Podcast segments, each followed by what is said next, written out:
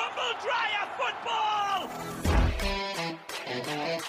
Utter humiliation.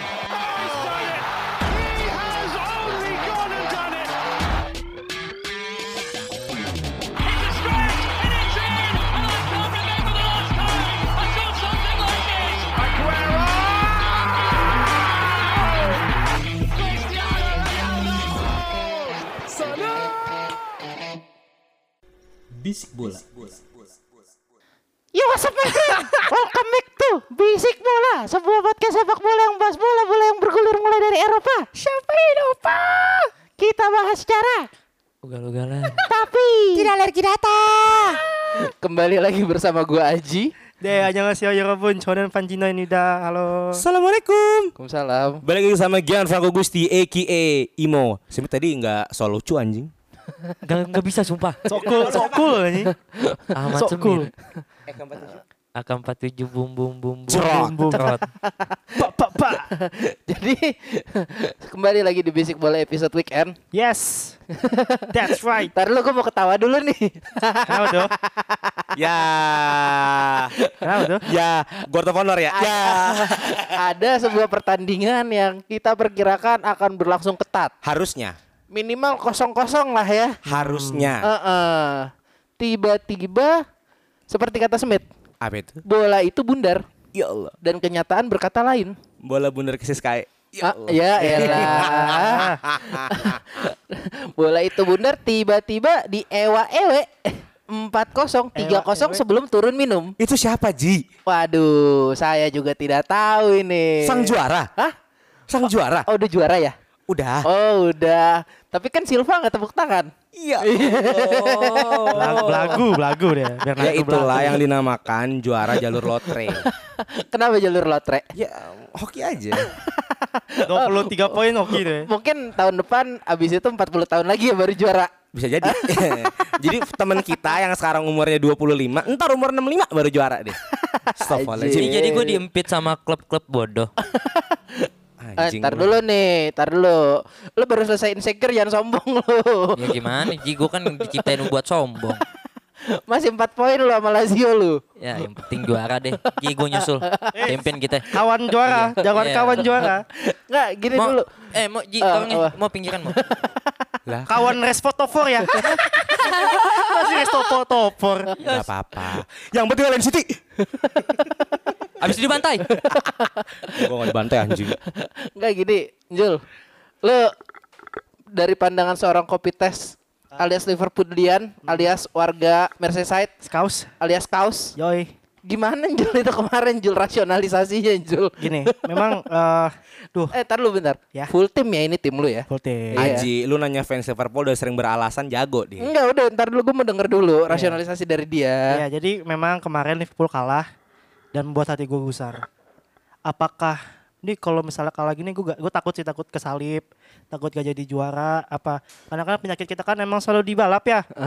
Terus kalau kalau udah kalah 4-0 gini gue takut dibalap aja gitu. Cuma kayaknya nggak ngaruh deh buat gue. Kayak ya udah 4-0 kalah tapi yang juara siapa bos? Eh, ya, enggak, gue nggak mentingin juara. Tidak ada gengsi yang lu pertahankan sama-sama klub gede gitu. Ya pasti pada mabok kali feeling gue. pasti pada mabok gitu. enggak, enggak. Tapi kalau menurut lu permainan City dan Liverpool kemarin gimana? Ya City bagus, Liverpool jelek udah gitu aja intinya. Orang passingnya nggak ada yang bener kok, passing nggak ada yang bener, attacknya juga di press mulu. Eh, Iya udah, mainnya emang below par banget. Ah. Ini feeling gue sih abis pertandingan itu pasti Klopp itu teriak-teriak di dressing room. heeh. Henderson digampar, Firmino ditonjok, Alisson suruh cukur rambut, Eh, segala macam lah. Pokoknya intinya emang jelek aja, cuma bedanya hmm. ya gue takut kesalip aja sih sebenarnya sama City. Iya. Karena kan menangnya 4-0 ya. 4-0 dibantai tuh kayak aduh kayaknya bakal takut gak juara gitu gue. Oh, Bener iya, kan iya. kata gue fans Liverpool tuh kalau juara berisik anjing, anjing.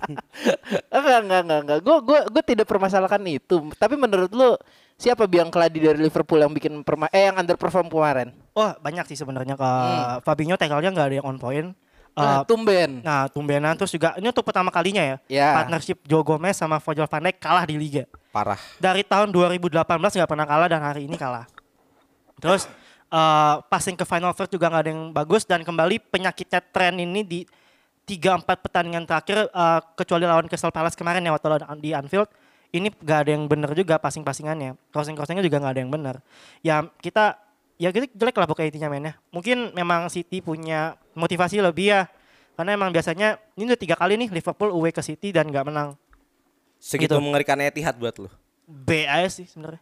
Kalau misalnya poin eh kalau misalnya kayak tahun lalu tahun lalu emang feeling gue selalu bilang kalau Liverpool tuh susah menang di liga di Etihad udah tiga empat tahun sekali kalau di Ah, liga ya. ah. Kalau main leg-leg kan mah gue mah pede-pede aja kalau main knockout stages ya. Ya. Cuma kalau main liga gini emang ya jelek aja mainnya dan kemarin Sterling akhirnya buat gol buat gol lawan, lawan Liverpool dua ya. Dua. Dua ya. Sakit gak? Iya. Sterling oh golnya. sakit banget. Heeh. sakit banget soalnya tuh golnya tuh mungkin bisa membuat Liverpool gagal juara gitu. Cuma Iya sakit sih hati gue kayak menangis gitu kayak anjing kejadian lagi tahun lalu nih gak jadi juara gue. Nih sebelah kiri gue udah, udah enak aja nih.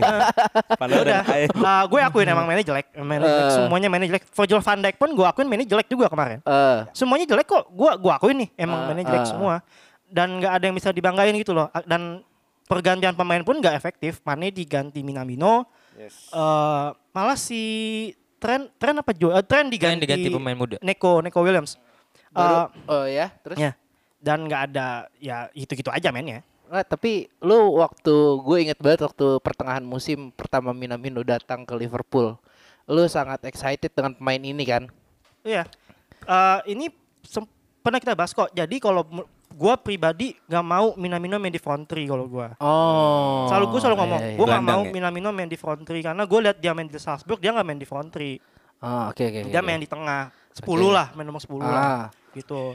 Dia kan dia kan nge, nge, nge ibarat kata kayak mem- pem- pensuplai bola ke ke, ke Huang Hichan sama Halan. Halan waktu masih di Salzburg. Iya. Nah, di Liverpool ini dia diplot jadi pengganti tiga salah satu tiga pemain ini. Kalau gak gantiin Mane, gantiin Salah, gantiin Firmino. Dan menurut gua eh, kurang aja. Walaupun memang dia di timnas Jepang mainnya di depan ya. Ya. Eh. Cuma kalau di Liverpool su- susah lah lu lihat sendiri lah kalau pemain satunya hilang udah nggak jalan itu Fontrinya. Dia Oh. mainnya sama Nakata ya di Jepang ya. Waduh zaman debot anjing we pangkat 10 100 juta. Biar Nggak. Smith bilang gue fans bola lama aja. Ini apa? eh, jadi kalau gue sendiri sih melihatnya ini emang kala kala pressing ya di lu oke bisa sama di 15 menit 10 menit pertama. Cuma gue nggak tahu apa yang dilakukan Pep dengan anak-anaknya ini ya sehingga bisa sangat galak sekali. Tapi ada yang mau berkomentar lagi nggak? Sedikit. Apa? Kenapa mau? Gue menyoroti back sih. Panji kan beberapa episode terakhir saat menggankan Joe Gomez. Iya. Ya. Gue nggak masalah nggak ada matip nggak ada ini. Faktanya Joe Gomez itu dari duelsnya, duels in the air maupun di lapangan itu kalah banyak banget pus. Lebih dari lima kalah duelsnya. Apalagi ini kan Robo main ya. Iya. Dan lu selalu bilang penyakitnya Liverpool itu kalau Robo nggak main. Dan kemarin Robo mainnya jelek banget men. Tahu duel lossnya berapa? 11. Dia tidak bisa menahan kegalakan dari wingernya City men. Ah. Let's say lah Robo mainnya emang overlap. Tapi kan juga ya tetap dong sebagai back gitu loh. Dan ini yang harus disoroti. Tele- Terlepas dari gol bunuh dirinya Oxlade yang pengen pindah kayak deh ke City deh. Ya, itu tidak bisa kita salahkan sih. Mungkin ya, kayak gol bunuh diri biasalah terjadi gitu loh. Tapi itu dia sih. Maksudnya lu kan selalu memba- membanggakan back lu cukup kuat A B C D F G. Van Dijk mainnya buat gue ya performa terburuk sih. Tapi keburuk-buruk banget sebenarnya. Van Dijk ya tetap Van Dijk gitu loh. Tidak Ini- sesuai standar ya, dia lah. ya ya. mungkin inilah yang namanya udah lama nggak juara. Terus dia juara, dia kaget. Nah, mainnya seenak-enaknya aja. Bisa, bisa Begitu. jadi. Jadi buat gue ini catatan buat Klopp di Ah. musim depan ya. Biasanya nonton Lampard main. Biasain. Lam- la- Lampatnya game yang mana dulu nih yang lawan West Ham apa gimana? Yang City Oh. aja. Kirain yang lawan West Ham ya. Yang City aja. gitu loh. Soalnya Itu sih kalau lawan West Ham kemarin apa yang mau lu banggakan mau coba mau? nanti aja. Enggak udah sekarang aja langsung. Kalau lawan West Ham inilah yang namanya emang suatu hal yang kita tidak suka terjadi. Kemarin rilis jersey kan, Iya. dipakai kan. Eh. Itu jersey olahraga anak-anak SMP di Jepang. Oh udah udah pakai jersey. Udah pakai kemarin. Oh rilis. kontraknya habis kemarin ya bulan Juni kemarin ya yang Enggak, ini kan emang budaya gua gak tahu budaya Songkap apa enggak, tapi budaya Chelsea kan emang di misalkan rilis jersey di musim di bukan bukan musim bukan apa? bukan hal itu itu kok kalau itu emang budaya Ya, budaya Inggris. enggak eh, Yokohama. sponsornya ah. Abis sama Ah, iya, iya, Yok- Yokohama kan masuk pas Conte.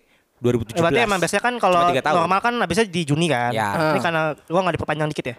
Eh, cuma cuma sampai musim ini aja. Oh. Besok tetap pakai Yokohama lagi. Oh iya. Iya Oh. tetap. Oh. Tapi kan ini rilis kan. Ah, Oh, istilah. Rilis iya, three, iya, dan iya. mungkin Ah. udah izin sama Yokohama. Ah. Ya itu sih ya karena bajunya aja sih kalau buat Izinnya gue. izinnya ribet gak? Hmm? Izinnya ribet. biasanya RT RW Ah. lapor 1,4 jam. Nggak, Tapi Ah. kalau dia, dia kalau- kenal orang dalam coy. Nah, Oh, gitu. Cuman kalau buat cewek gak usah bilang.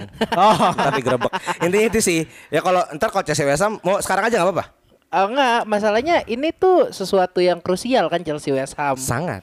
Lu kalau menang kemarin lu bisa jaga jarak sama Leicester seingat gue. Menyalip bahkan. Menya- Iya. Sekarang Gua juga udah nyalip. Enggak. Belum, sekarang belum, empat. belum. Jadi empat lagi. Beda Tetep- dua. tetep empat. Beda Tetep dua. empat. Beda Ya, dua. Beda dua. Iya, lu bisa Kalau nyalip. kemarin menang, Leicester kan kalah Ah. sama sesama tim Liverpool. Ah. Everton ya. Ah. Don Carlo tuh. Ya, Yang nahan lu. itu gue bisa nyalip harusnya. Iya. Tapi pada dasarnya emang Lampard nggak mau sombong, menghormati Brandon Rogers. Jadi ya udahlah kita kalah-kalahin aja. Dan biar Inggris kan udah juara, Ah. biar tetap ditonton. Ya udah, title ya champion tiketnya aja yang ditonton gitu. Kalau buat gue sih. Kasihan ya orang alasan udah kalah.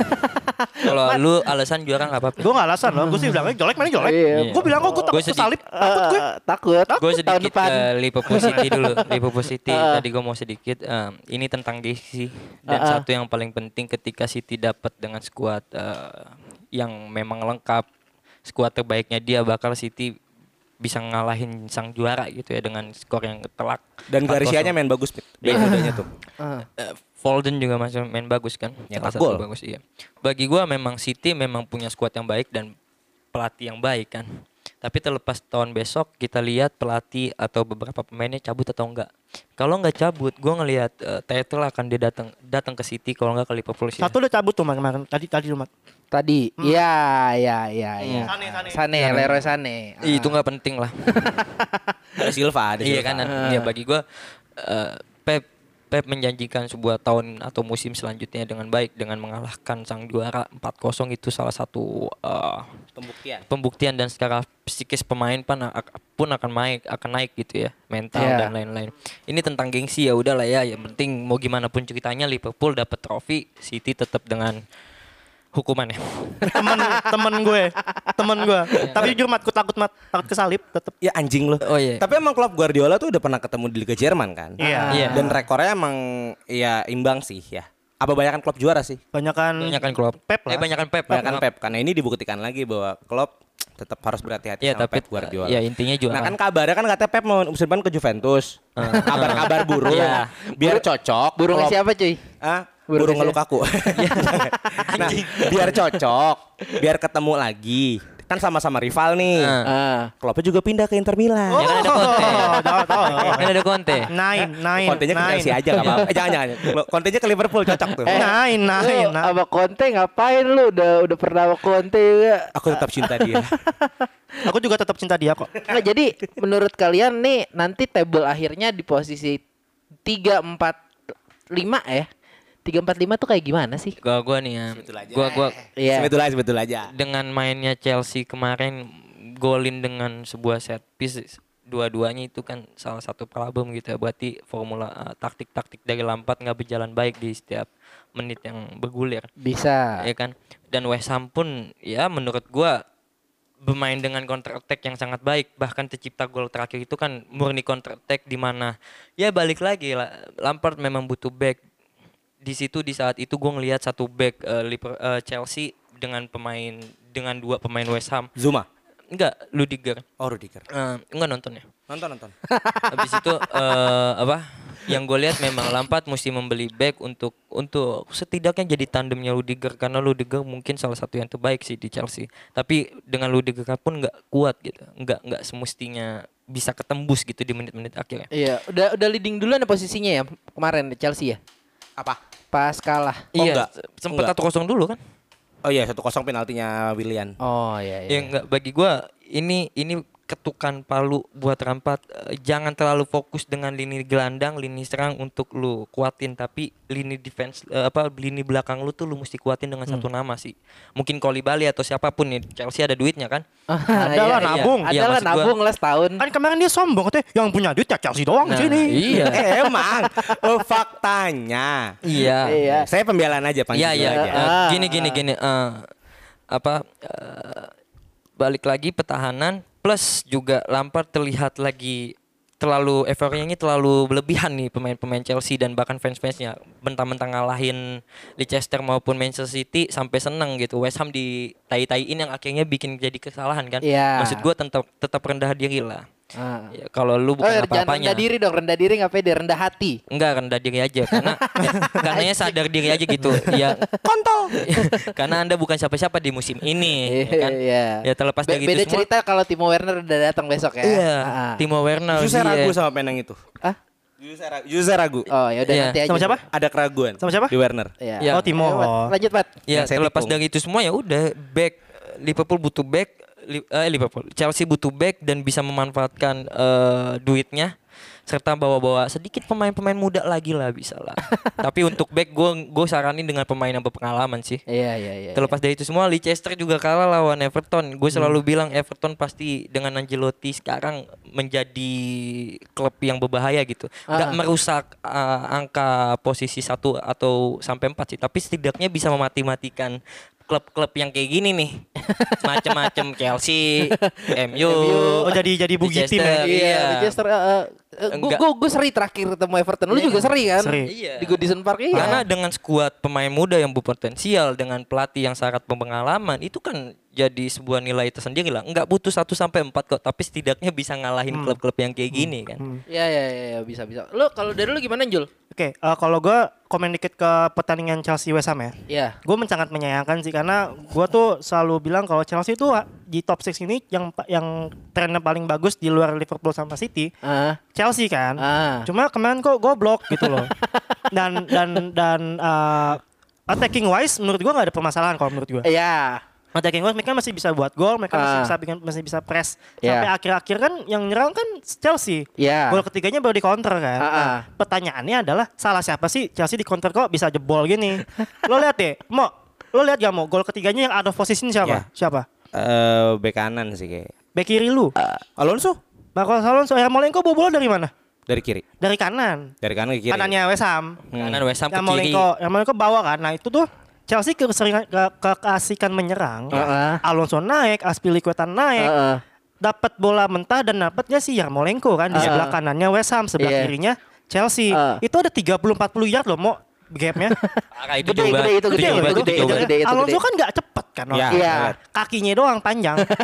Yarmolenko kenceng larinya kan. Ah. Top eh, apa, pemain topnya Rusia kan. Ah. Dia cut inside masuk kasih passing ke Michael Antonio. Michael Antonio kemarin mainnya bagus banget. Ah. Ya itu parah sih. Itu angka gue nggak tahu dia kerasukan siapa tapi bukan kayak striker yang main di klub seperti West Ham. Buk- tidak main di klub yang lagi berjuang degradasi. Ah. Mainnya bagus banget. Lalu Alonso kemana? Alonso kemana? Aspi- Alonso Aspi, nanti. Aspi juga Ah. te- ya Aspi juga telat turun gitu loh. Alonso ntar ke Lazio tenang aja. uang, uang. Jadi permasalahan left back lo ini nyerangnya s- wing back lo ya. Wing back lo tuh suka Ah. banget nyerang. Alonso emang gol gol outputnya bagus ya. Bisa sering-sering buat gol kan. Cuma defensive outletnya kemarin jelek banget dan Ah. menurut gua salah satu yang paling harus bisa disalahkan itu kemarin di Marcos Alonso. Ya. Karena kalau buat menyerang gua nggak nggak akan komentar banyak karena Iya. penyerangan lo tuh bagus. Apalagi Iya. musim depan Ah. kalau pintar. Tapi belakangnya gitu loh. Iya, iya, gitu iya, kalau iya. gue. Saya pembelaan ya. Karena memang karena memang Taruh Alonso dalam terlalu dokumen. banyak ketinggalan sih sama nomor 10-nya si West Ham tuh. Eh, La- Lanzini masih di West Ham nggak sih? Masih. Ah. 10 Main kan? bukan? 10 ya. 10. Lanzini. Itu Iya, eh, we, eh, bukan, iya. Lanzini, Lanzini. Gila i- itu itu salah satu pemain bagus bikin kocak kacir Alonso terlepas dari itu semua Ludiger mungkin salah satu yang syarat berpengalaman dan baik sih Oh. mesti dipertahankan sih. Oh, Oke oke oke. Lu gimana, Mo? Pembelaan ya. Eh, boleh. Oke. Jangan berlebihan mau. Ini gua akan jujur bahwa pertandingan kemarin merupakan buat gue adalah rapor merah Lampard. Bahwa memang harus disadari bahwa memang problemnya kami ada di back. Christensen di beberapa match terakhir menurut gue itulah Christensen era Conte. Christensen yang sangat Iya, agung-agungan sebagai wonderkid Chelsea. ya? I see. The best, that's the best. Tapi di match ini inilah Christensen zaman Sari. ya di mana tidak terlalu bagus, terlalu sering mm, posisi sebagai DMF, meninggalkan seorang Rudiger. Sedangkan Rudiger ini kan kalau gua bandingkan ya, duet back terbaik kan Bonucci inilah ambil. Hmm. Iya. Rudiger itu Bonucci pengejarnya. Seharusnya dia tuh yang ngejar, Christensen yang stay. Oke. Nah, seandainya kalau- Terbalik mau. Hah? Terbalik. Oh yang ngejar Celini? Iya. Kan Celini lelet. Ya pokoknya saat itu dia harus pengejar lah intinya ya kan. Iya, iya, iya, Seharusnya dia itu dipasangkan dengan Zuma Oh. sebagai holder. Oke. Lebih bagus. ya. Oke, itu satu untuk eh eh, gimana overlappingnya, gimana golnya Michael Antonio yang kedua ya. Iya. Itu terjadi seperti itu. Tapi kalau melihat performa Willian, gue sangat suka. Itulah Willian 2013. Tidak mau memperpanjang kontrak kah? Enggak apa-apa, ada tua. ada tua. Insya Allah ada brother muslim. Assalamualaikum Hakim Zeh. Ya kan, insya Allah. Ya kan? Nah, lalu juga, di- tapi yang sangat gue suka adalah Lampard kembali memainkan seorang Ngolo Kante sebagai DMF. Yes. Ah. Di tiga match terakhir. Yes. gue mengkutip omongan Panji di Aston Villa, Kante underperform. iya. Yes. Karena untuk pertama kali dia main sebagai DMF lagi, lagi. Iya. lagi setelah kasihkan maju, maju, maju, maju akhirnya DMF di match kemarin sebenarnya Kante bisa dibilang udah menuju seperti Kante Kante era Conte enak banget ya Kante era Conte gitu Kante loh. Ran kan Conte. Iya itu dia dan satu lagi yang sangat gue apresiasi West Ham mengunci seorang Christian Pulisic. Ah, I see. Ah, iya, betul. Semua permainan Chelsea berfokus pada seorang Tapi Christian jangan Pulisic. lupa salah satu penalti Chelsea dapat dari dia. Iya. Ya. Dilanggar dari Pulisic. Sama kayak kemarin Atletico Madrid. Tuh, ya lanjut aja ya. Carrasco. Nah, itu dia. West Ham mengetahui bahwa kuncinya Lampard itu ada di Christian Pulisic dan itu Iya. dikunci. Kita tidak bisa marahkan Willian itu bisa cut inside lagi. Toku. Iya, Willian tuh Ah. udah ngkongkong lah, sama kayak Aji ya kan. Anjing. Nah, jadi yang dikunci adalah ke seorang Christian Pulisic dan Tami tanpa supply atau muntahan bola Pulisic Useless. useless and Tami is nothing gitu loh. Itu untuk West Ham dan Chelsea. Jadi Ah. gua aku memang inilah lo harus tapi tapi sebagai fans tidak kecewa. Ah. Kenapa? Ya gua gak bisa beli main. Iya, Iya, iya, iya. Ya, iya, Dengan kayak iya. gini ya udah lalu nggak, oke. ya. Ah. Intinya gini Chelsea. Tapi kalau musim depan kayak gini, Ah, ah. saya akan marah. Anda buang-buang uang. intinya intinya Chelsea Hobi, kan? intinya Chelsea terlalu asik menyerang sampai lupa defense karena yang terlihat memang Alonso mulu yang selalu ketinggalan kan. Oke. Dan gue lihat Lanjut ya. Lampard bakal belajar dengan itu Oke. akan membeli-beli pemain baik sih. Lanjut nih. Ah. Kan ngebahas juga kan kita Champion Race kan. Rest Ah, of four, gue ya. akan melihat Leicester, Leicester dan Everton. Ya Leicester emang lagi menurun sih performanya. Ah. Kemarin kalau nggak salah away ya, Apa? Lawan Leicester, Everton? iya. Weh, away kan. Goodison. Nah Rodgers memang punya catatan buruk tentang away. Itu sudah Belum gua bilang pernah kemarin. menang, belum pernah menang away. Ah. 16 kali belum pernah menang, draw draw loss loss loss, draw draw loss loss loss. goblok. Iya. Mantan pelatih anda loh, Oh iya, tak- saya tahu. kan saya bilang goblok. Nah. yang bikin kepleset kan? Hah? Era Gerrard. kepleset kan 2013. Iya. Ya, Rodgers lah. Nah, dengan and Everton seperti gue bilang Don Carlo itu bukan seorang pelatih kacangan seperti Iya. Neil Warnock atau yang lain-lain lah. Neil Warnock bagus sih, Neil Warnock bagus sih. Cuman bukan mediocre lah, Iya. ya kan? Nah, Everton tuh memang bisa mengeksploitasi permainan Leicester bagi gue. Dimana dengan Richarlison yang cukup baik Dengan bagaimana permainan yang dibentuk di lapangan Nah tapi ini kan jadi peluang besar buat Chelsea mengejar ke sana Iya. tetapi lawannya Chelsea adalah tim Anda. Ah. Manchester United yang setelah pandemi ini Astaghfirullahaladzim ya Allah. Ngaceng. Bagus banget. Ya kan? Ya Enggak, inilah. gue gue ada sedikit buat Manchester United. Sebenarnya gue masih belum yakin ya sama Oke. Manchester United yang sekarang. Karena kalau kita lihat catatan pertandingannya juga lawannya bu- belum tim-tim top 6. Ya.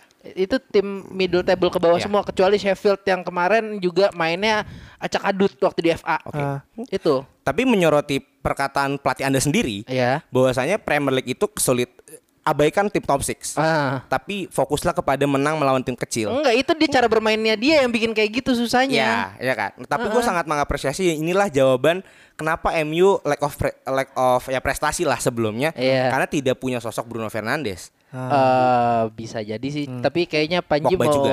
ngomong nih. Nah. Sedikit lagi nih ya. Ah. Itulah tentang MU dan untuk Wolves, wah men, they are in good form. Tapi Iya. gue tidak takut sama Wolves, gue takutnya sama MU guys. Jadi prediksi kan tadi aja sempat nanya nih gimana finishnya nanti. Ah. Gue berharapnya Ah. adalah satunya adalah ya udahlah si Satu anjing udah, itu, ah. dua udah, Ah. tiganya adalah gue berharap gue ya. empat MU. Eh, Leicester nggak usah kembali lah ke Champions. Leicester Main 5 Europa ya, dulu. Hmm, Leicester 5. Leicester 5. Itu sih kalau dari gue. Tottenham, Tottenham. Dah. fokus dulu aja Harry Kane suruh golin. North London tuh dua-duanya lagi gak bener dua-duanya itu. Iya. Solid banget kayak London Utara tuh. Jadi tahun ini London is blue dong. Eh, Iya. Londonnya aja. aja. Londonnya Enggak ah, merah marun aja. Kemarin yang merah marun yang menang. Hoki. Hoki. Gitu Kenapa ya. Jul? Oke, masuk ke buat Rashford Tover tadi Aji bilang kan MU tuh ngaceng memang karena lawannya outside of top 6 semua. Kalau menurut gua ini adalah blessing in disguise kalau menurut gua. Kenapa? Karena eh, misinya Ole di awal musim adalah membawa Manchester United ke top 4 Ya. ke Champions League spot. Ya. Dan dan ini merupakan posisi yang sangat sangat sangat peluang emas. Karena apa?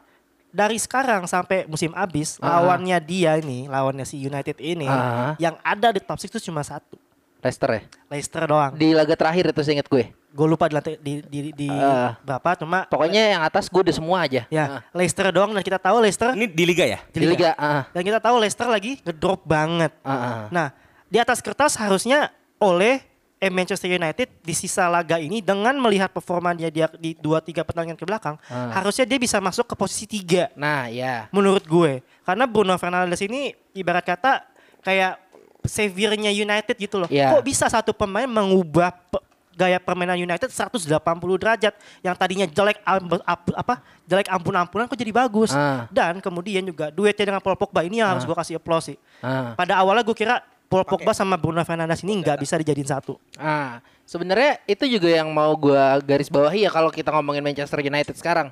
Karena gua nggak tahu di dua laga ini Pogba kayaknya entah ditempeleng atau digimanain sama Ole jadi lebih mau passing. Nah, benar, benar. Dia benar. nggak nggak Enggak suka ditempeleng Ji. Ah, ah, dia nggak Kasih cendol doang.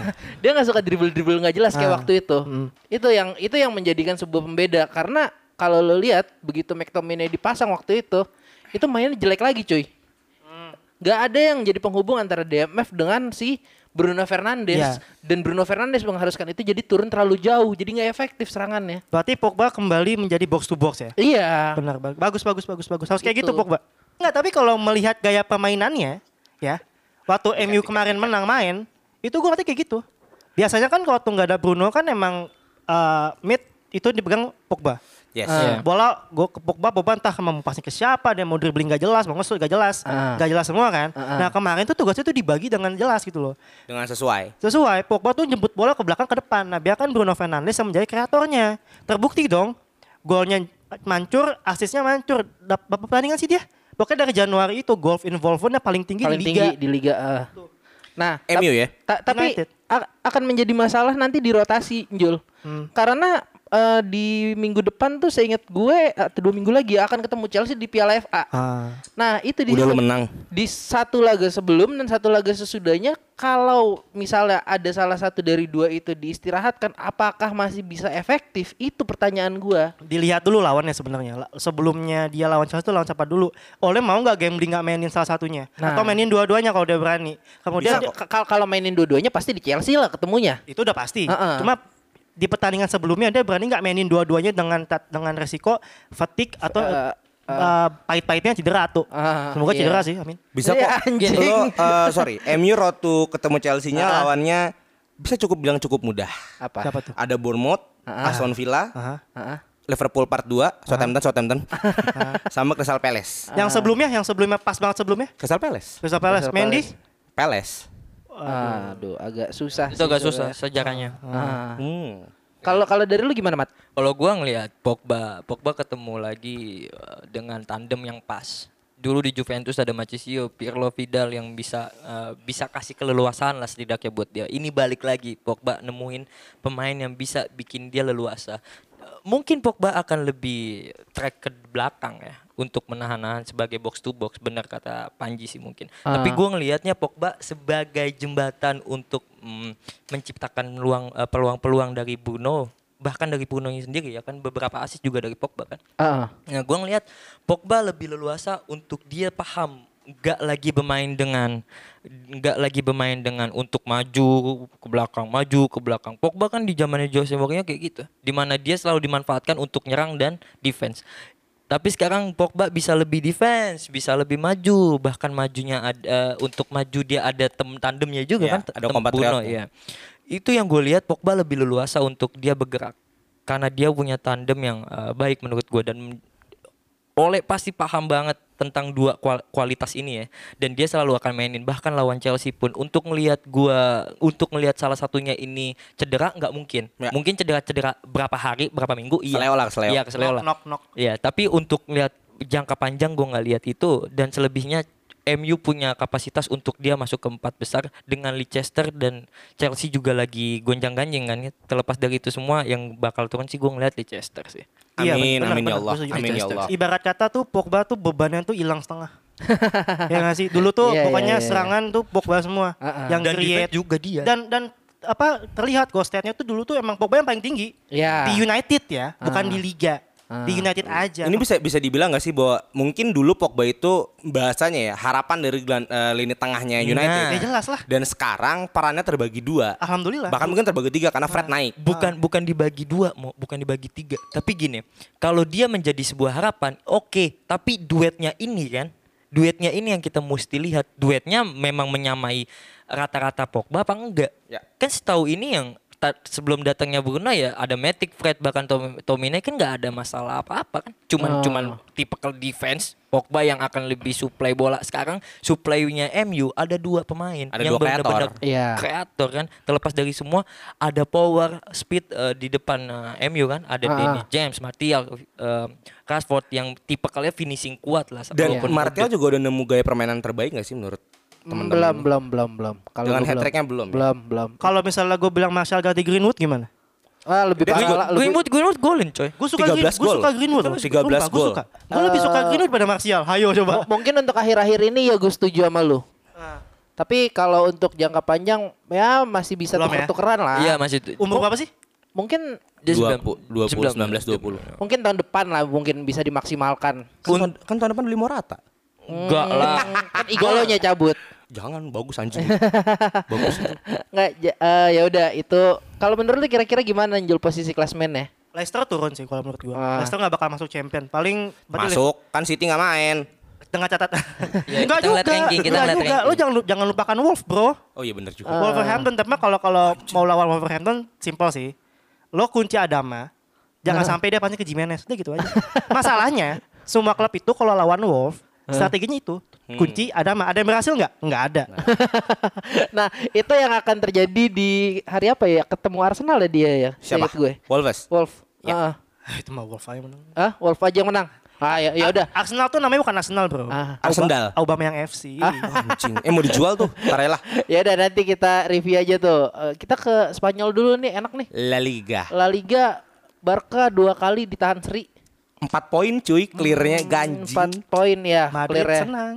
Gue nggak tahu ini adalah efek buruk dari yang kita omongin kemarin, ruang ganti yang tidak harmonis Yes. atau eh, prakar- prahara-prahara lain. Aha. Cuma Jangan manggil mak gue. waktu lawan ATM sebenarnya kedua tim bermain cukup baik. Ah. Cuma Ada yang Bo- curang. cu- cukup bobrok ji Cukup bobrok. iya Gue setuju sama semua. semua golnya servis iya, set piece semua lo golnya. Gak ada yang open play, bro. Elaborate, Yang open play elaborate. siapa? Ela- On goal anjing. Elaborate, elaborate, elaborate. Ayo siapa yang mau bertanggung jawab Siapa? atas omongannya? Wait, gue gue dulu ya. ya udah. Iya. Gini nih, saat, di saat pertandingan semua golnya hampir dari set piece semua. Berarti open play-nya nggak jalan dong. Ya. Eh, Atletico defense kita nggak bisa ragukan lagi. Atletico jangan diragukan ya defense ya. Dia Lu, Iya. gua- lu aja kacau lu. Gua aja ketemunya. kalah. Gua aja kalah. Diego Simeone. Ya jelas lalu kalah 4-0 lawan City. Iya lo, aduh. Galau lo. lanjut lanjut. eh kampret ayo lanjut. I don't give a fuck. Jadi ya susah gitu loh. Lu mau nembus Atletico kemudian diperparah dengan uh, kondisi dressing room yang lagi jelek banget. Uh, lo lihat nggak sih waktu ja- waktu kita kan sekarang kan ada water break ya? ah ya. Lo lihat gak sih perbedaan water break ya waktu Atletico sama Barcelona kayak gimana? Kalau kan biasanya kan kalau water break kan ada shot jauh tuh Mm-mm. dari tengah gitu, dari kan, dari tengah kan. Lo lihat Atletico waktu water break itu mereka semua ngumpul jadi satu lingkaran. Mau pemain lagi main, mau pemain cadangan, ngumpul semua. Lo lihat ke kiri, lihat Barcelona, ah, biar Ya. ada yang di sini lah, ada yang di situ Tidak lah. solid. Si Setian ngomong sama siapa, asistennya ngomong sama siapa, Messi nggak tahu di mana, Bre. Ya. Gitu udah kelihatan dong dari keharmonisannya udah nggak ada. Kemudian juga mainnya lo mau rely sama Messi sampai kapan? Ya. Messi kalau nggak perform, semua tim nggak ada yang perform gitu loh. Diperburuk juga dengan ya ini officialnya juga eh, wasitnya juga kemarin ada beberapa eh, yang dipertanyakan sih ya. Sangat. Nah, tapi tapi untuk penaltinya yang pertama yang Carrasco, Sah. kemudian kedua tuh Messi. penaltinya eh, siapa? Messi. Messi ya. Itu emang emang nggak bisa disalahin sih karena emang posisinya mungkin Smith bisa elaborasi lebih ya. Kalau pemain udah lagi lari kenceng ya, senggol dikit aja. Kelihatannya tuh kayak bener-bener di tackle, padahal kan cuma disenggol dikit. Untuk yang pertama nih. Yang pertama, ya senggol naruh kaki aja, naruh kaki masih Smith, naruh kaki lo gitu loh. Cuma kan dia lagi kenceng ya, ya jatuh lah. Eh, Ya Jatuh kalau lah. ya terlepas Tapi kalau buat penalti keduanya Carrasco itu Diving. senggol dikit dan dia ke seprek sama kakinya sendiri sih. Emang kesenggol ya? Di- di- dikit loh. Dikit. Yang nye- dan yang nyenggol pun itu kakinya Carrasco tuh, telapak kakinya Carrasco kena eh, ke dengkulnya pem- backnya Barcelona, gue gak tahu siapa. Pique. Udah habis kena terus dia kayak kendang kakinya sendiri, dirinya sendiri. Kayak gitu. eh, makanya itu yang pengen gue pertanyakan kan ada VAR. Gue melihatnya sih itu tidak kena ya. Eh, Kayak nyenggol kaki, kayak orang latihan diving di WE tau gak lu? Iya. Yang nyenggol kakinya sendiri, tapi tetap kena ya? Dikit. Oke, semit dulu aja. gini gini eh, masalah masalah penalti kayak gitu eh, ada beberapa sentuhan Eh, penal eh, pelanggaran itu bukan tentang lu ngelanggar keras tapi tentang sentuhan yang yang notabene itu eh, sengaja nggak maupun sengaja kalau memang ada sentuhan dan bisa menjatuhkan itu bisa bisa menjadi pelanggaran ya nggak tentang keras semua bahkan kalau yang keras kok gue pure bener-bener eh, penalti beberapa semua dari tiga penalti itu ya murni penalti si Carrasco yang terakhir mungkin orang bakal kecewa di situ ya. Tapi gue ngeliat itu memang penalti karena apa kaki Carrasco eh, dengkul Pique datang ke kakinya Carrasco ketika dia lari itu kan masalahnya ada sentuhan. Terlepas dari itu Sorry, dan semua, itu sah sebagai pelanggaran. sah Untuk penalti pun sah. Sah. Oke. karena memang di kotak penalti mau kalau di luar ya- ya pelanggaran ya gitu kan Ya, Kalau di luar lapangan, kalau di luar lapangan Berantem. Berantem, berantem. eh, Lanjut, lanjut, Berantem lanjut, iseng lanjut, dia. lanjut. Maksud gue gini, eh gue ngelihat eh gue ngelihat eh, permainan Barcelona maupun Atletico Madrid ini memang ancur banget sih dari dua belah pihak. Oke, Atletico Madrid dengan defense-nya bisa nahan semua permainan eh, gaya-gaya Ba- Barcelona. Tapi kan gaya-gaya Barcelona ini juga kita pertanyain dengan Senti datang kan? Sentia datang kan? Sentia datang kan kita kita pertanyaan gitu bahwa filosofinya memang ada di kita tapi enggak efektif untuk sekelas Iya, Barcelona. iya. Ya kan? Itu. I- Memang memang ini terlalu pertandingan yang menurut gue flat banget sih. Karena lu nggak ada nggak ada apa ya taktik-taktik yang berjalan dengan baik yang bisa menyati- eh, menghasilkan gol gitu. Ini lebih tentang di mana lu bisa menguntungkan servis doang Hmm. udah apalagi penalti. Oke. Iya kan? Terlepas memang penalti butuh mental, iya setidaknya lu one by one sama kiper. Kiper sudutnya banyak ya kan. Tinggal nebak sulit dong, Bos. Iya, iya, Ya iya, kan? iya, iya. Bagi gua dari itu semua ini tentang pertandingan yang menurut gua nggak jelas. Ini pertandingan yang dinantiin tapi hasilnya nggak memuaskan. Ini pertandingan yang bobrok. U- Mungkin Atletico Madrid maupun Barcelona mesti saling belajar gitu ya Hmm. untuk dia menya- eh, mencapai eh, pertandingan-pertandingan yang lebih berkualitas. Nah, Apalagi jersey yang dia pakai kan bukan sembarangan Barca maupun Atletico Ya, Madrid. ya. betul. Ini tentang ya ini tentang kebodohan yang disaksikan oleh ribuan orang deh gitu. Anjing, Jutaan ribuan. orang, Mat. Iya, karena kecewa Ji. Iya. karena Kan kecewa Ji. Sekelas Barcelona sama Atletico Madrid yang dimana orang lihat Barcelona sebagai klub eh, possession yang memang cakep dengan tiki takanya, Atletico Madrid yang selalu eh, Ah, Bagus lah defense bagus dan Ah, dalam counter-attack-nya. defense-nya. Ini nggak kelihatan hasilnya gitu. Nggak jelas udah. Jul? Barcelona tuh harus eh, belajar sama pemain mudanya yang kemarin starting. Ricky Puig. Oke. Itu dia 90 menit itu larinya nggak ada habisnya. Malah sampai akhir final whistle itu dia masih ngejar bola. Itu pemain muda, mungkin dia berasa alhamdulillah banget ya bisa starting ya. Mungkin Messi, Iya. Adrenalinnya tinggi. mungkin Messi dan kawan-kawan harus ngaca dulu, lihat mereka di awal kayak gimana untuk menembus tim utama Barcelona, gimana mereka waktu berjuang di La Masia, lihat Ricky Puig itu. Gitu aja. Gini gini gini, gue kalau buat masalah Messi, Ji, eh, Messi sebetulnya bermain dengan bagus bagus di di di kapasitas tadi pet- eh, pertandingan ini ya. Tapi nggak se- nggak murni dengan Messi yang kita tahu. Tapi setidaknya permainan Barca ini yang nggak ada olahnya ngerti gak sih? Polahnya kemana? Hmm. polahnya nggak yang itu yang kita bingung. Mungkin emang udah manajemen bobrok, eh, pelatih bobrok, pemain bobrok nggak ada satu sama lain saling percaya ya udah. Mendingan lu pindah ke Bogor jadi Persikabo. Berarti Hmm. Barcelona kalau gue bilang Kenan Katsu ya. Itu Bar- Barcelona apa timnas Indonesia? Uh. Gue masuk dikit nih. Gue Oh. masuk dikit nih. Kalau bicara Barca, dibicara bilang Setien taktiknya tidak terlalu bagus, buat gue tidak seburuk itu. Satu, hmm, tidak seburuk itu. Masalahnya adalah mereka dipimpin oleh seorang yang tidak bisa menyatu dengan timnya. Oh, Contoh kecil. Ya, ya, Contoh ya, kecil. Ya, ya, ya. Kepergian Neymar masuk ke Griezmann. Griezmann tuh pemain penting. Iya dong, penggantinya Neymar. tapi Messi tidak bisa merangkulnya. Otomatis di lapangan komunikasi tidak terjaga dengan baik dong. Ah, Kedua, dengan masalah dengan asisten pelatih. Ah. Apakah seorang kapten wajar seperti itu? Ah. Nah, ketika itu kan berefek pada permainan. Eh, gimana Iya, pimpinannya aja nggak bisa mimpin timnya. Apalagi ya dia tidak akan bisa mengkomunikasikan taktik pelatihnya. Di- selepas dari itu, Atletico Madrid juga mainnya ya alhamdulillah lah gue jual Costa ya. Alhamdulillah, alhamdulillah gue jual Costa. Bubluk ya kan.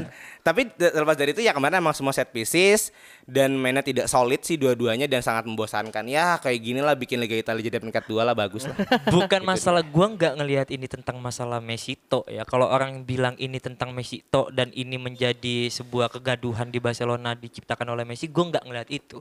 Tapi yang gue lihat memang sekelas Messi tahu mana yang memang pantas untuk jadi pelatih Barca.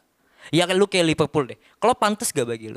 Patus banget. Sekarang kalau gue bilang Jajang, Ya enggak lah. padahal bagi anaknya Jajang dan keluarga yang Oh, iya. fansnya Persib itu cocok loh. Ya kan? Itu yang masalahnya kan tentang circle yang memang ada aja gitu di saat itu. Maksud gua Messi memang memang dia sebagai pemimpin eh, gua ngelihat dia bukan tipe kalau orang yang aktif untuk berbicara, dia lebih pasif. Tapi terlepas dari itu semua dia dengan Griezmann-nya masuk, dengan beberapa pemain masuk, bahkan dengan pelatih pun masuk di awal, tapi memang dia paham tentang pola yang dimasukin quick quick nih ya gue panggil lagi quick quick nggak berjalan dengan baik dan nggak bisa dikapasitas se, eh, se, se, se- apa ya se ya setidaknya nggak bisa bikin jaya lagi Barcelona deh dengan taktik-taktik ini Gini deh, sebenarnya tuh permasalahan tuh satu sebenarnya. Di saat Barcelona masih ada Messi, jangan pernah expect satu dua pemain bisa overshot apa, apa Yes. bisa lebih cemerlang dari Messi. Messi. Iya, Karena pada Cemerlang akhirnya faktor pembeda akan dicari ke Messi gitu loh. Contoh deh, lo beli Coutinho nih. Coutinho tuh kan mainnya kan butuh kebebasan kan. Dan sangat bagus banget di Liverpool. Ah, ah, butuh ya, bisa dibilang main-mainnya lah. Butuh freedom lah. Butuh ya. freedom. Lo main ke Barcelona, main-mainnya siapa? Messi. Dan akhirnya yang diberikan kebebasan siapa? Messi. Coutinho tuh main butuh kebebasan. Dia main di Barcelona, gak bebas mainnya. Bedain nama dia main di timnas Brazil. Argentina. Ada Neymar loh. Oh, Coutinho ya. ada ya, ya. Neymar loh, Ah. tapi masih bisa bebas main Ah. Nah, karena dia dan Neymar po- role-nya berbeda. Ah. Nah, lo masukin sekarang Antoine Griezmann di di Atletico dia butuh kebebasan nggak? Sangat butuh. Kembali lagi kejadiannya pembeliannya udah nggak ada yang tepat. Lo mau gimana lagi? Lo emang ngomong gue punya Griezmann kok, gue punya Suarez kalau Suarez emang striker ya nunggu bola. ya. Iya. Gue punya Griezmann, gue punya Coutinho, tapi kalau dua-duanya nggak dikasih tam- waktu untuk bersinar dan tertutup sama si satu orang Messi ini, bukan gue bilang Messi ini jelek, enggak Messi, Messi, it's Bagus. Messi. Messi, is Messi, Messi di atas mereka Ali- semua. Alien, tapi Ah, ah. kalau misalnya lo rely ke Messi terus mau sampai kapan, Bre? Itu Iya, ya, iya, iya. itulah permasalahan Ah, ah. Barca kan. Udah pelatihnya begitu, ya gitulah. Oke oke oke. oke. Jadi jadi gini, eh, untuk wrap up semua ini kira-kira siapa juara La Liga musim ini? Kalau Real Madrid gak juara, berarti yang goblok Real Madrid. Gitu aja. itu, itu itu itu itu statement yang paling baik Eh, oke oke. mungkin oke. kalau nggak diucapin gue yang ngucapin Oke oke oke, oke. Nih sekarang kita masuk ke ngobel nih ya. Kayak Hmm. banyak banget cuy ini Hmm. apa transfer transfer. Yaudah kita ngobel dulu. Nah kembali dengan kita di ngobel ngobrolin belanja, pemain. hmm, enak. Nih aduh gue mau bahas siapa lagi nih? Masih ini si Pianik sama ini Arthur Melo masih mau dibahas lagi? Hmm. Bebas, bebas. Yang inilah yang yang terkait nih, yang yang yang sedulur-sedulurnya nih, Eh. yang, yang bersangkutan. Bapak Smith, ini bagaimana ini jadinya faedahnya? faedahnya Heeh. faedahnya untuk role model pemainan Barca dapat keuntungan dengan datangnya Pjanic Ah, tapi untuk datangnya masa depan ya gue lebih baik Ih, jelas. Banyak sih pandit yang mengkritik pembelian Arthur. iya ah, Karena Arthur sendiri performanya di Barcelona itu 9 kali cedera. iya Tapi kalau dibanding ya itu mungkin akan jadi masalah. Bahwa ya buat apa lu beli Itu pemain masalah, cedera? Mo. bisa akan Iya. jadi masalah. Tetapi yang bisa gue bilang bahwa ya Juventus mungkin akan mungkin ya akan memainkan pola yang berbeda, di mana Arthur bisa beradaptasi dengan permainan Itali. Iya. Dan Arthur masih 23 tahun, 24, 23, 24 lah ya. Masih cukup panjang untuk untuk bisa sampai ke masa kemasannya. Apalagi di Juventus siapa sih sekarang tandemnya? Mungkin ada Bentakur, ada Rabiot yang mau dijual ke Arsenal. Nggak jadi. Ada Ramsey Kalau yang gua- mau dijual ke MU. kalau dijual semua. Kalau menurut gue bukan tandem Mo, nanti jadinya, Mo. Kompatriot. Bukan, mentor, Mo. Siapanya nih? Mentor buat si Arthur Melo itu semua yang lu sebut tadi. belum sampai tahap mentor Ji karena semuanya masih pemain yang Mentornya tidak KD terlalu jauh. Ramatuidi. Setuju, Oh, mungkin karena iya, lebih iya, tua. iya. Nah, tapi yang bisa disoroti ini ad- menurut gue sejauh ini adalah deal terbaik. ini deal terbaik yang terjadi Iya, Buat Juventus. Untuk se- eh, sejauh ini, sejauh ini dari semua transfer, Oh. menurut gue ini deal Oh. terbaik. Satu, kedua-duanya untung. Hmm. Kedua, menurut gue untung. Kedua, bagus nih, ya kan? Dengan krisis keuangannya Barcelona, ya dia mendapat 10 juta. Enggak, Barcelona yang dapat. Iya Barcelona Iya, dapat. iya, Maksudnya dengan krisis keuangan, ini krisis keuangan nih. Ah. Statement kan bah- bahwa dia tuh punya krisis keuangan dan bisa dapat uang 10 juta. Wagesnya? Iya. Wages wagesnya enggak enggak enggak sebesar eh, dia kayak Hmm. Pasti lebih gede wagesnya Pianik daripada wagesnya Arthur lah. jelas. Tapi untuk pembelian pemain bisa mendapatkan pemain kunci seperti Pjanic buat gue bagus. Umur dia 30. 30. Lo bisa ngemeras dia 4 tahun doang itu paling. It's okay. Buat gue kan ini bahasanya untuk bisa survive di liga musim depan mengalahkan lawannya yang lagi ketagihan beli pemain muda. Buat gue Pjanic bisa menjadi jawaban. Ini kalau ini kalau gue ngomong panjang nih. Nah, It's okay. Ini kan pandangan gue. Kalau mau Bukan, iya, apa-apa, dibantah dibantah kok- aja. Ini salah Ya satu kan? bukti bahwasanya Lamasnya udah nggak jalan. Sepakat, sepakat. Buat gue ini rohnya ketukar. Rohnya Barca dan Madrid ketukar. Barca sekarang kan cenderung beli main instan untuk 2-3 tahun. Madrid sendiri lagi ketagihan beli main muda. Rodrigo, Vinicius dan lain-lain ya kan. Nah, buat gue sejauh gue ini masih deal terbaik. Kayak lawannya nanti kita mungkin bahas Gue beberapa setuju model. dengan itu di pihak gue ya. Gue Gue ngeliat di pun- pihak gue pun gue dulu aja. sepakat, gue pun sepakat. Ya Werner Zie tidak bisa dikatakan deal terbaik karena belum ketahuan juga. Bahkan gue takut ya Werner Kenapa? Zie lagi. Kenapa takut sama energinya? Gue menonton Werner di di timnas Jerman sampah juga ya ternyata. Ya kan? Benar gak bagi gue Iya, sama dibesar-besarkan aja. media? Tapi Ah. ya gue nggak tahu nih Lampard mainnya seperti apa buat ya kalau Werner lah yang ngomong Werner nih ya. Ah. Skemanya Lampard cocok hanya untuk eh, cocok penyerang seperti Tammy Abraham Oh, menurut gue. iya, iya, ya kan? iya, nah, iya. Ah. lanjut ke Pjanic dan Arthur. Ini masih menjadi deal terbaik karena dua-duanya dapat untung. Pjanic sendiri, Barca sendiri kan kekurangan gelandang pasar kan. Iya. Ah. Sekarang hang on di Rakitic. Iya, iya. Mayoritas Rakitic pun dimainkan otot.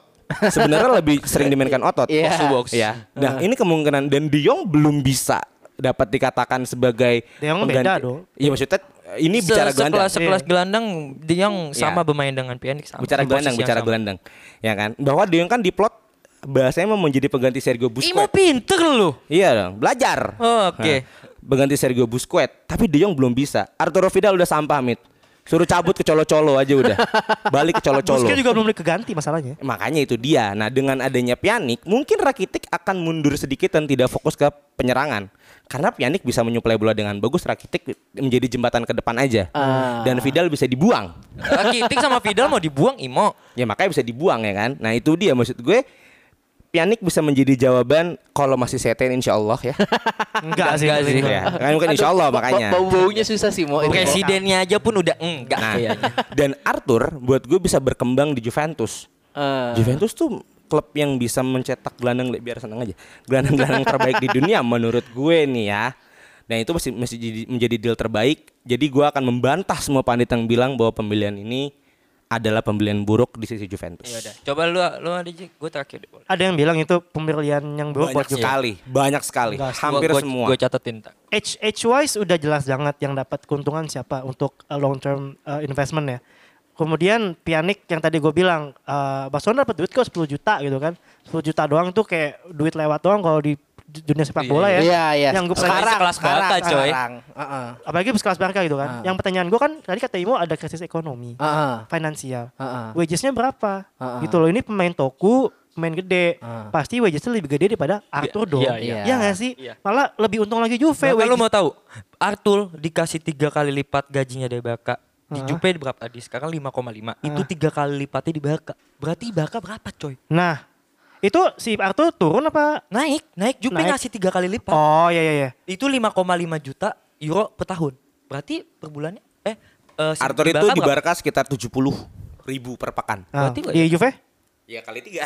tiga kali tiga. Si Pjanic di Juve berapa? tujuh Tu- eh, tu- Dia- dia tujuh mainnya per tahun dia. enam sa- enam sampai tujuh juta euro per sekitar tahun 100. Ya intinya untuk seratusan. beban gaji aja pasti Barcelona bakal lebih berat karena di sana juga udah beberapa pemain juga udah gede kan. bergaji mahal Hire semua. earnest-nya di Juve hire earnest-nya nggak terlalu banyak kok. Paling siapa sih Ronaldo Dybala? Siapa? Matuidi. lu mau tahu Jen- ya Allah Ronaldo 31 juta euro sisanya paling gede berapa 200. 9 juta Ya. Nah, itu berarti- eh, enggak 7 juta 7 Nah. juta setengah lah Kalau mau ngomongin finansial, lihat dulu ga- apa beban gajinya. Kalau beban buat beli pemain mah itu be- lo, lo jual Martinez juga ada ketutup itu. kan yang bakal keluar annually kan gajinya kan. Mm-mm. Berarti kalau misalnya emang bu- si Barcelona mau menguar, mau nyari solusi buat finansial dia juga nggak dapat di situ. Lo ngomong deh, taruh merchandise. Pianik paling 4 tahun, 3 tahun. Habis Iya, tuh. iya, iya, iya. Gua Iya paham kan? itu, iya. Iya kan ngerti kan ya? Mm. Simpel kok itu. Jadi untuk umur juga udah kalah. Jadi ya be- yang nggak ada untungnya buat Barcelona sebenarnya gue juga bingung sih kenapa dia ngambil Pianik gitu loh. Pemain tua diambil. gini gue boleh masuk Un- untuk sekelas Barcelona gue ngomongin tentang untungnya Barcelona Barcelona memang butuh pemain yang penyuplai kayak gini kreatif ya kan Eh, dulu ada Biscuit ya oke Busquets. ada De Jong nih sekarang tapi De Jong kan belum maksimal ya ditutup dengan Pjanic Pjanic untuk ngolah bola ya oke lah udah udah mulai udah mulai baik lah dengan sekarang gitu tapi terlepas dari itu semua yang kalau lu bilang untungnya ba- untungnya Jupe apa? Satu, Jupe juga lagi fin, eh, lagi krisis finansial kan. Dengan datangnya Arthur dan buangnya Pjanic, Hmm. berarti Jupe untuk eh, which is untuk dia ngebayar setiap tahun akan lebih murah daripada Pjanic. ya Setuju, setuju. Habis itu pema, eh, dapat pemain muda. Plus lagi yang paling untungnya gua yaitu eh, Arthur ini pemain muda yang nominalnya sebetulnya angkanya enggak enggak 75 juta euro, Pak. Eh 72 juta euro. Ini sebetulnya kan dijualnya 72 juta euro, Pjanic 60 juta euro. Ah. Makanya Jupe nambah 10. 12 sep- eh, 10 sampai 12. Ya, segitulah. Nah, kalau emang lu pengen bener-bener jual Pjanic bukan karena finansial eh, finansial eh, krisis finansial, Pjanic tuh di angka 80 lebih, Pak. Oke. Makanya itu gue bilang bonus apa Jupe ini dapat sesuatu hal yang maksimal entah dari pemain muda, entah dari yang harganya minim plus cuman bayar 10 juta euro doang. Ini salah satu yang diuntungin. Oke, kalau misalnya in- uh, uh, Pian- uh, Arthur nggak lebih baik daripada Pjanic dalam hal defensif. Gue nggak butuh itu karena defense gue lebih kuat daripada Jelas. Arthur maupun Pjanic yaitu Bentakur. Bentakur. Ya, dan Ada Matuidi. Matuidi ya kan. Terlepas dari itu semua Jupe memang butuh pemain yang begini yang bisa dribble, gelandang yang bisa dribble dan bisa ngolah bola Dan atau jangka pas- panjang. Iya kan panjang juga. Karena Jupe salah satunya juga pengen beli-beli pemain muda ya. Karena udah terlalu banyak yang Sekarang tua. kan. tengah lo nggak ada yang bisa bawa bola dari belakang ke depan ya? Nggak Bentakur. ada. Iya, benar-benar. Sekarang nggak ada. Bentakur mungkin iya, cuman nggak Menuju se- ya. Iya, nggak nggak sedribel seindah dia mau. Jauh lah sama Arthur kan Pjanic. dribble Oh, ada, Arthur ya. dribble. Ah. Nah, makanya dengan datangnya Arthur ya salah satu pos yang dibutuhkan eh, Sarih di skuad gelandang Juve udah ada. Arthur Melo. Ya, Sorry, Melo. Ji, menyoroti tadi Panji bilang wages, Pianek itu deal 130 ribu per pekan. Ah. Nah, Dan Arthur ternyata gajinya 95 ribu. Nggak beda jauh. Hmm. Nggak beda jauh dan kemungkinan besar kan tadi Barca kan melu- melego Vidal dan Rakitic. Hmm. Buat gue ternyata ya Barca malah lebih surplus. Jadi 10 juta membuang dua pemain bergaji mahal itu buat gue ya masih down deal lah. Untuk 1 2 tahun Barca akan tetap menggigit. Jadi buat gue ini masih best untuk transfer. untuk skema pemainan Baka memang di atas Jupe maksudnya untungnya lebih di atas Jupe karena Arthur kan pemain muda ya yang syarat pengalamannya kurang kalau Pjanicnya memang pengalamannya udah banyak plus pengolah bola salah satu pengolah bola terbaik kan gelandang terbaik dalam hal kreativitas Memang bakal bisa jadi tapi itu balik 3 sampai 4 tahun lah ya. Setidaknya gue masih ada 8 tahun untuk nikmatin Arthur Melo. Oke oke. oke. Kalau nggak dijual. Enggak, Bang. Ya Ke kalau di, Inter. ya kalau dijual ratusan juta lah tenang. Klub Anda kan jelek sejarah sama Melo Melo. Felipe Melo. Nah kalau itu emang dia jadi pembelian terburuk Eh, Oke, coy oke, nomor oke. satu. Oke oke oke. Ini apa kayaknya asik beralih ke Inter nih ya. Iya. Biar panas. Karena gue baru gue baru tadi pagi juga tahunya bahwa Inter telah down deal dengan Akraf Hakimi. Ya. Berapa harganya?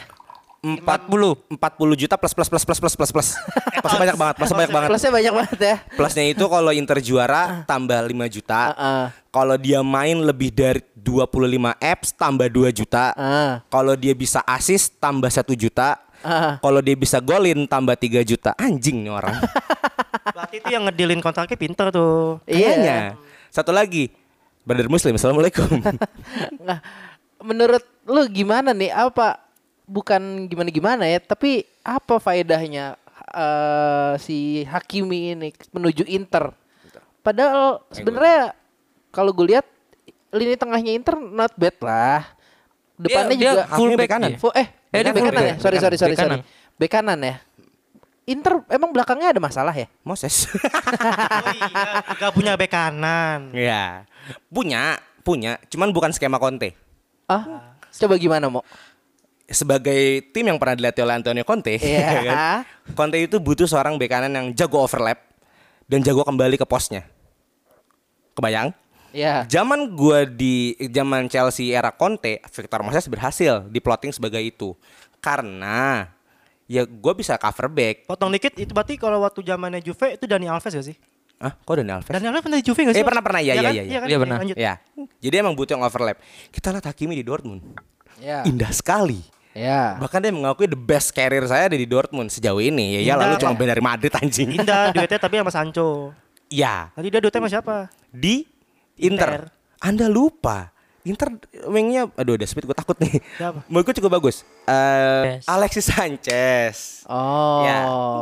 ya. Sanchez sekarang udah kemba- sedikit kembali ke performanya Inter dan di kanan di Inter. kan kanan bukan jadi AMF Oke. ya dan Inter juga menurut gue backnya masih cukup bagus lah Godin, De Vrij dan Skriniar Ah. bisa lah buat seperti menggantikan waktu Bisa lah peran. ya. dijual.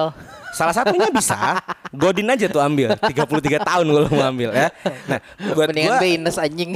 anjing Venus.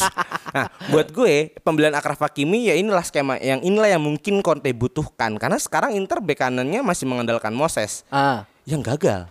Ah, gagal Ya. di Inter ya. Walaupun kemarin di pos bisik media itu ada yang marah-marah. Moses nggak gagal anjing ada ada netizen kita. Moses itu nggak gagal. Moses itu gini gini gini. Menurut gue tetap gagal. Karena gue sebagai tim yang pernah merasakan performa terbaik Moses.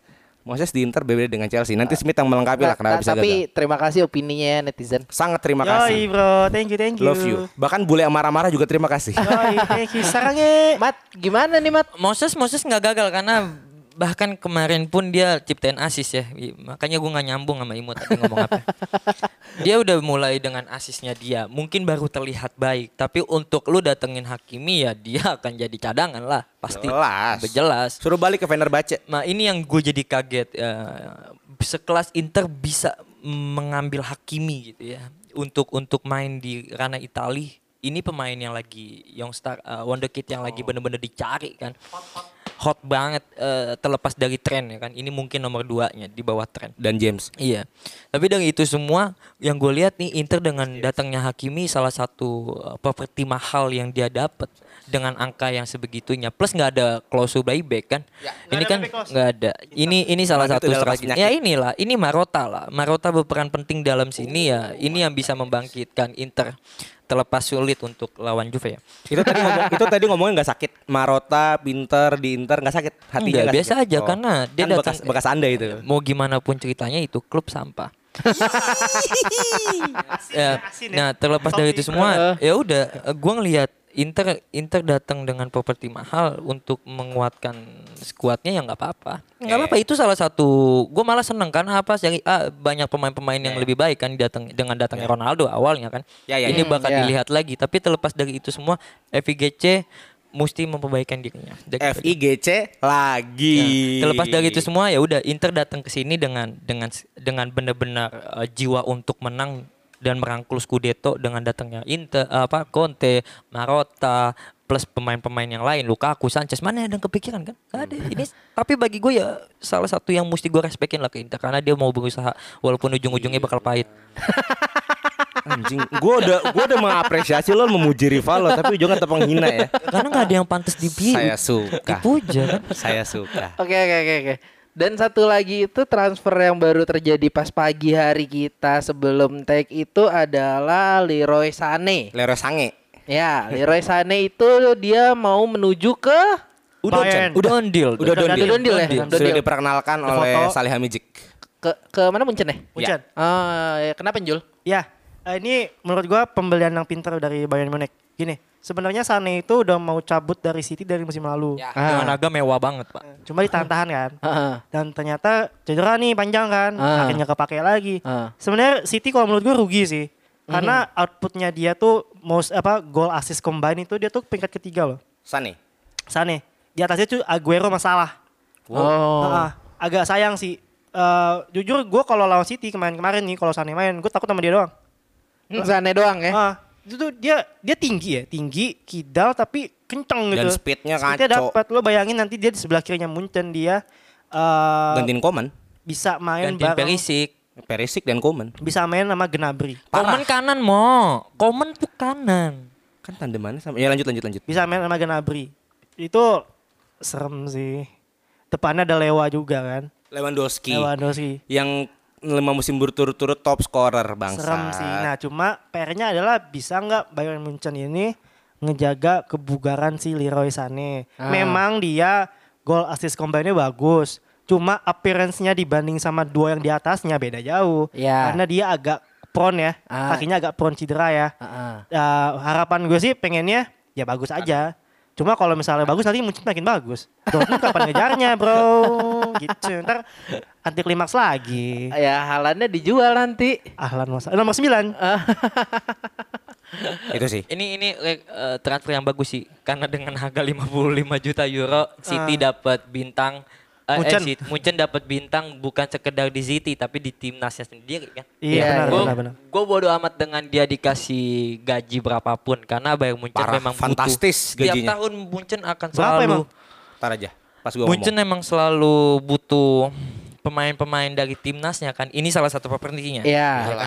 Karena kita lihat ada Perisic, ada Kuman. Ini jauh di luar dari Sané, coy. Karena orang Jerman akan lebih bangga dengan timnasnya kan. Ya. Nah, ini Ya. ikut teman apa ini transfer yang baik dengan harga yang baik juga karena setahu gua tahun kemarin itu pengen dibeli hampir 80 sampai 90. Eh sekarang bisa jatuh.